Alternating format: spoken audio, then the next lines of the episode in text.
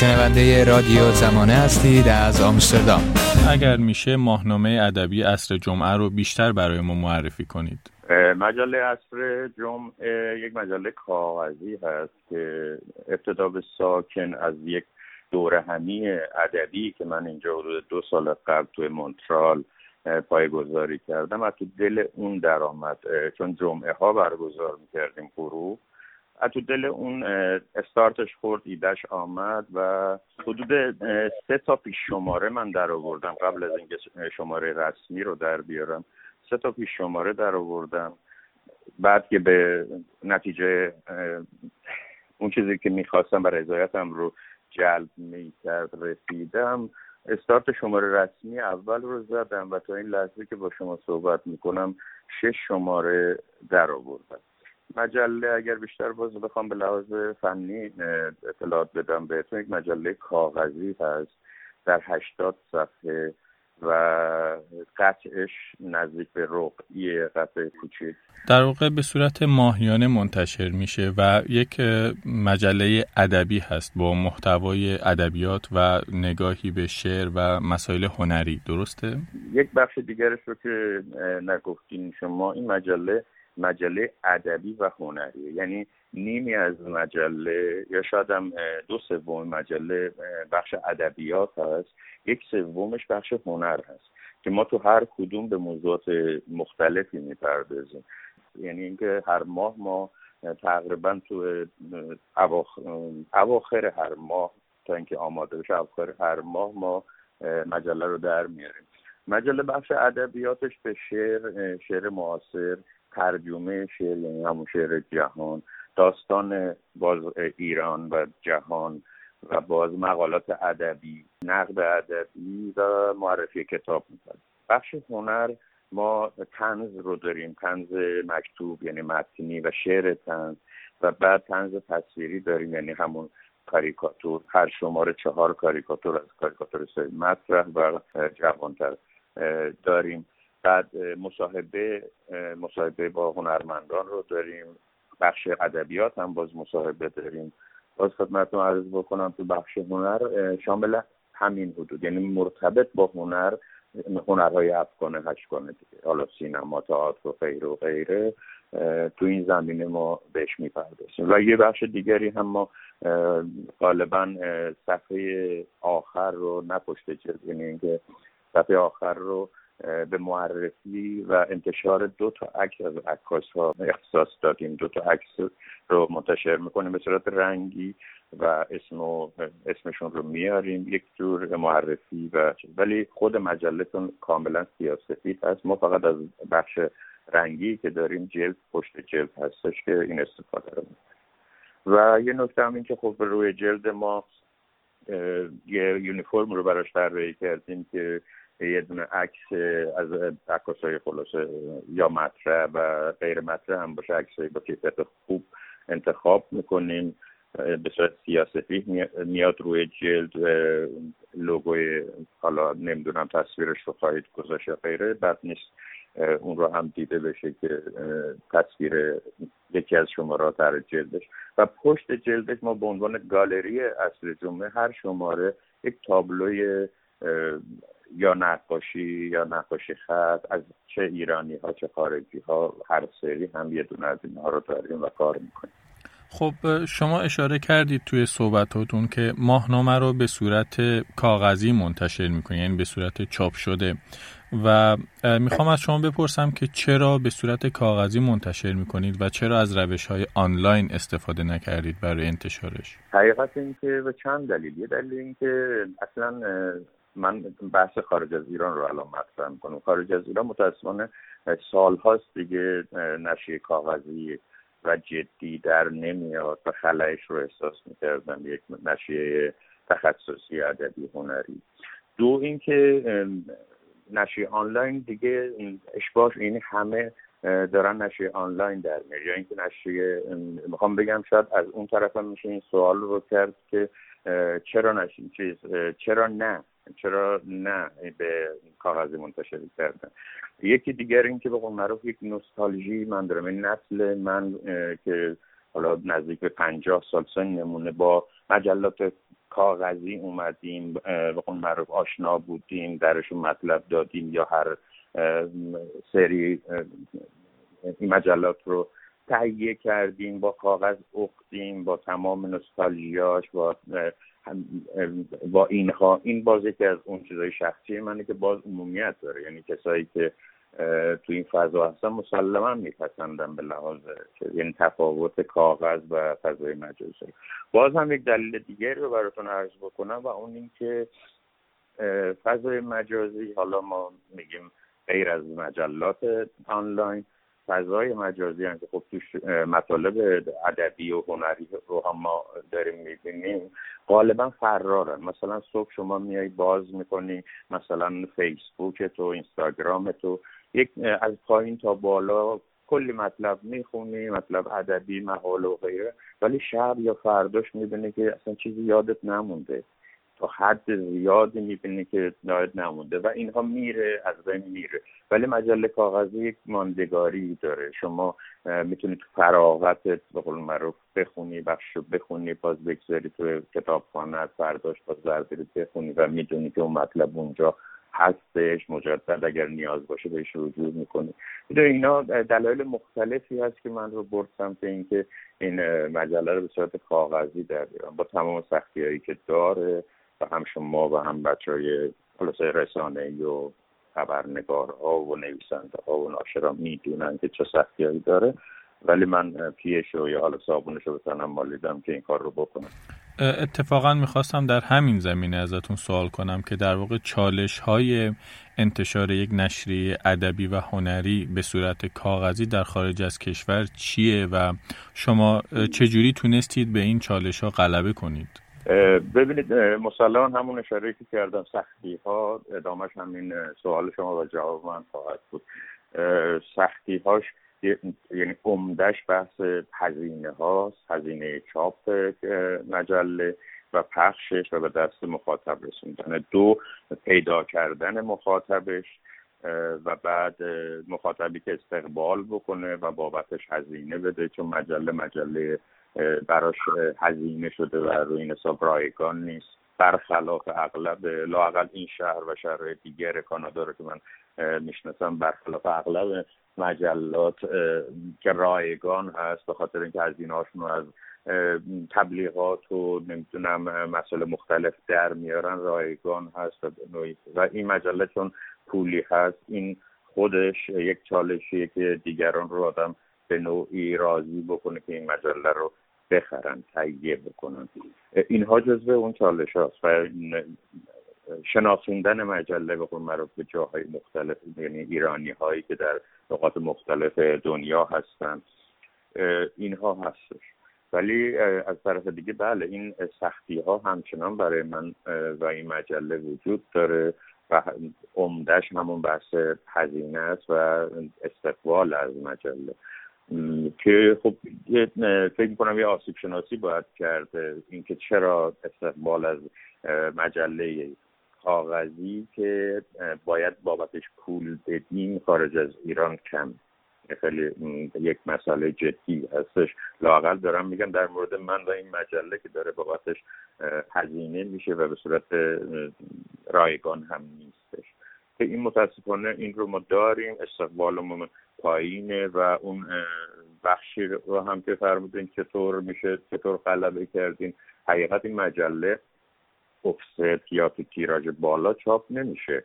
رو این حساب بنا بر درخواست درخواست کننده های مجله و تعدادی که می‌خوان تا حدودی ما چاپ می‌کنیم به صورت چاپ دیجیتال چاپ می‌کنیم. و اگر باز هم درخواست باشه ما اون رو مجدد خب چاپ دیجیتال خیلی سریع میشه. این امکان رو داره که شما سریع انجام بدی و براشون بفرستید روی نسبت این شاید بشه یک مقدار اون جواب اینکه چطور غلبه کردیم اینکه ما هزینه رو برمیگردونیم. یعنی اینکه ما هزینه که کردیم رو بعد از اینکه به فروش رفت درخواست شد اون هزینه میاد دوباره چاپ میشه. یعنی تعداد زیادی ما چاپ نمی‌کنیم که بمانه روی دستمان و خب از باعث چون می‌تونم ورشکستی اقتصادی و غیره که غالبا طبیعیه یه همچه اتفاقی اگر بخواد بیفته. ماهنامه اصر جمعه ظاهرا در ایران هم عرضه میشه برای مخاطبان داخل ایران. در این مورد هم می‌تونید برای ما کوتاه توضیح بفرمایید؟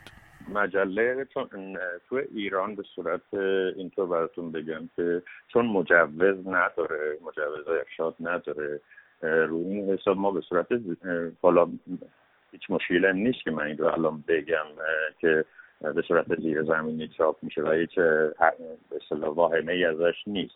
این مجله تو ایران به صورت زیر زمینی چاپ میشه و باز بنا به درخواست و حالا با شماره تماس و آدرسی که فضای مجازی ما ارائه دادیم درخواست که می‌کنن براشون پست میشه. مجوز نداره. خب ما می‌تونیم دلیل مجوز نداشتنش و حتی مجوز ندادنش و همچین مجله خب واضحه. واضحه که همچه اتفاق میفته و متاسفانه حالا بماند که یک مسئله پیش آمد های بهنو تو بی بی سی آمد این رو مطرح کرد و چون اطلاعاتش پایین بود اومد مطرح کرد که این همزمان توی مونترال یا خارج از ایران و تو ایران داره چاپ میشه. همزمان با این مفهوم که خب اونجا هم مجوز داره و این شاعبه ای رو ایجاد کرد و می‌کنه که این نکنه یک وابستگی داره. چطور میشه یک مجله هم تو ایران مثلا چاپ و پخش بشه هم تو خارج از ایران؟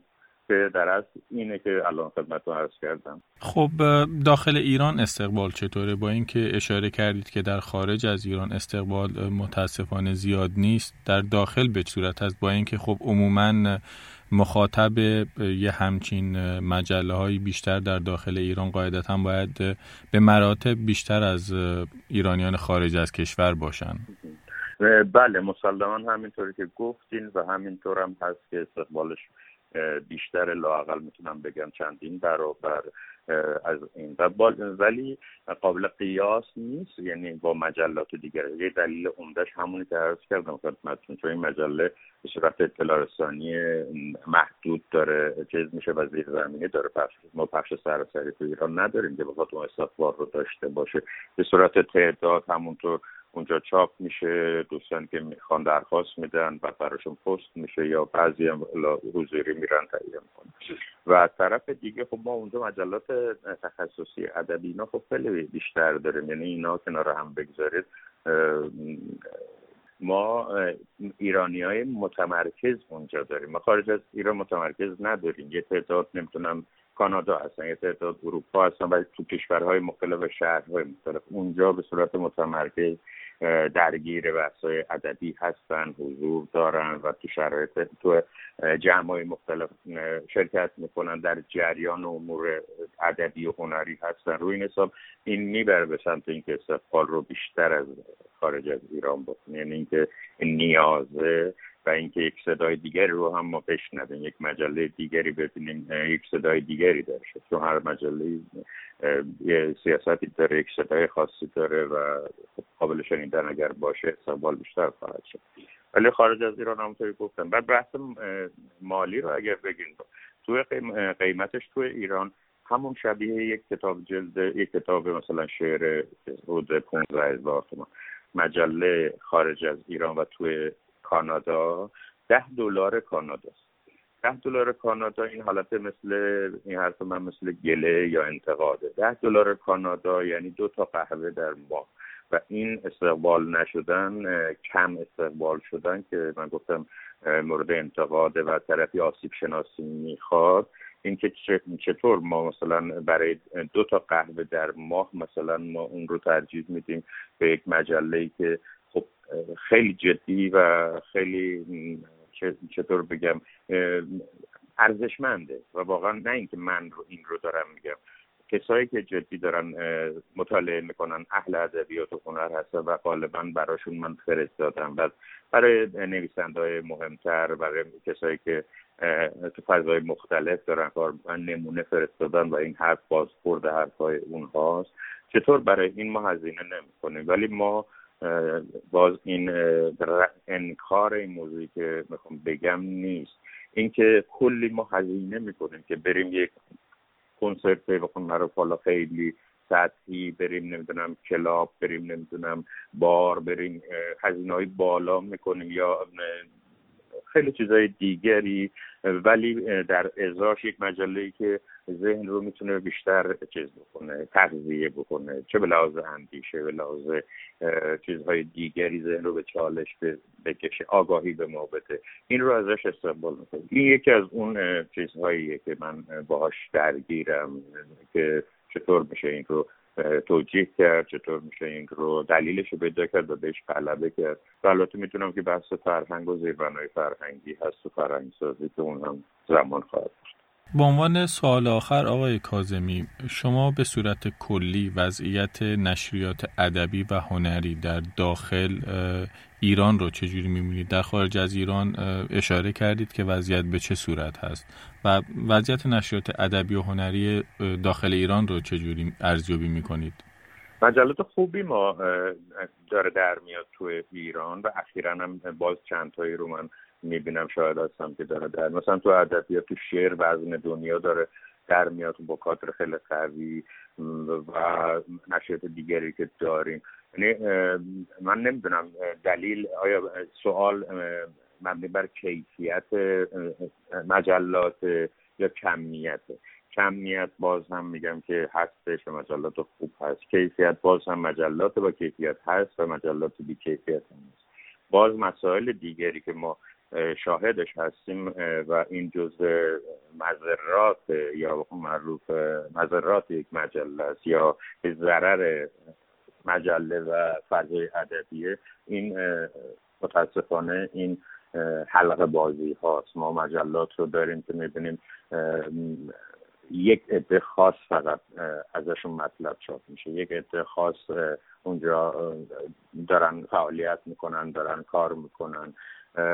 خب اینها جز اون چیز هاست جزء مسائلیه که خب ضرر ضربه می‌زنه یه رو یعنی حلقه حلقه می‌کنه. خب این من سعی کردم حالا این رو می‌خوام ارجاع بدم به این مجله. از ابتدا سعی کردم که چند صداییش بکنم. اصلا اجازه ندم که توی همه یعنی توی یک با اعمال سلیقه نکنم. اینکه با سلیقه من هر شاعری هر شعری هر ادب داستانی هر بحث هنری اگر با سلیقه من جور نبود مورد سلیقه من نبود اون رو منتشر نکنم. و من حالا مثلا سلیقه شعری من و داستانی من و هنری من هر چیز هست گذاشتم به کنار.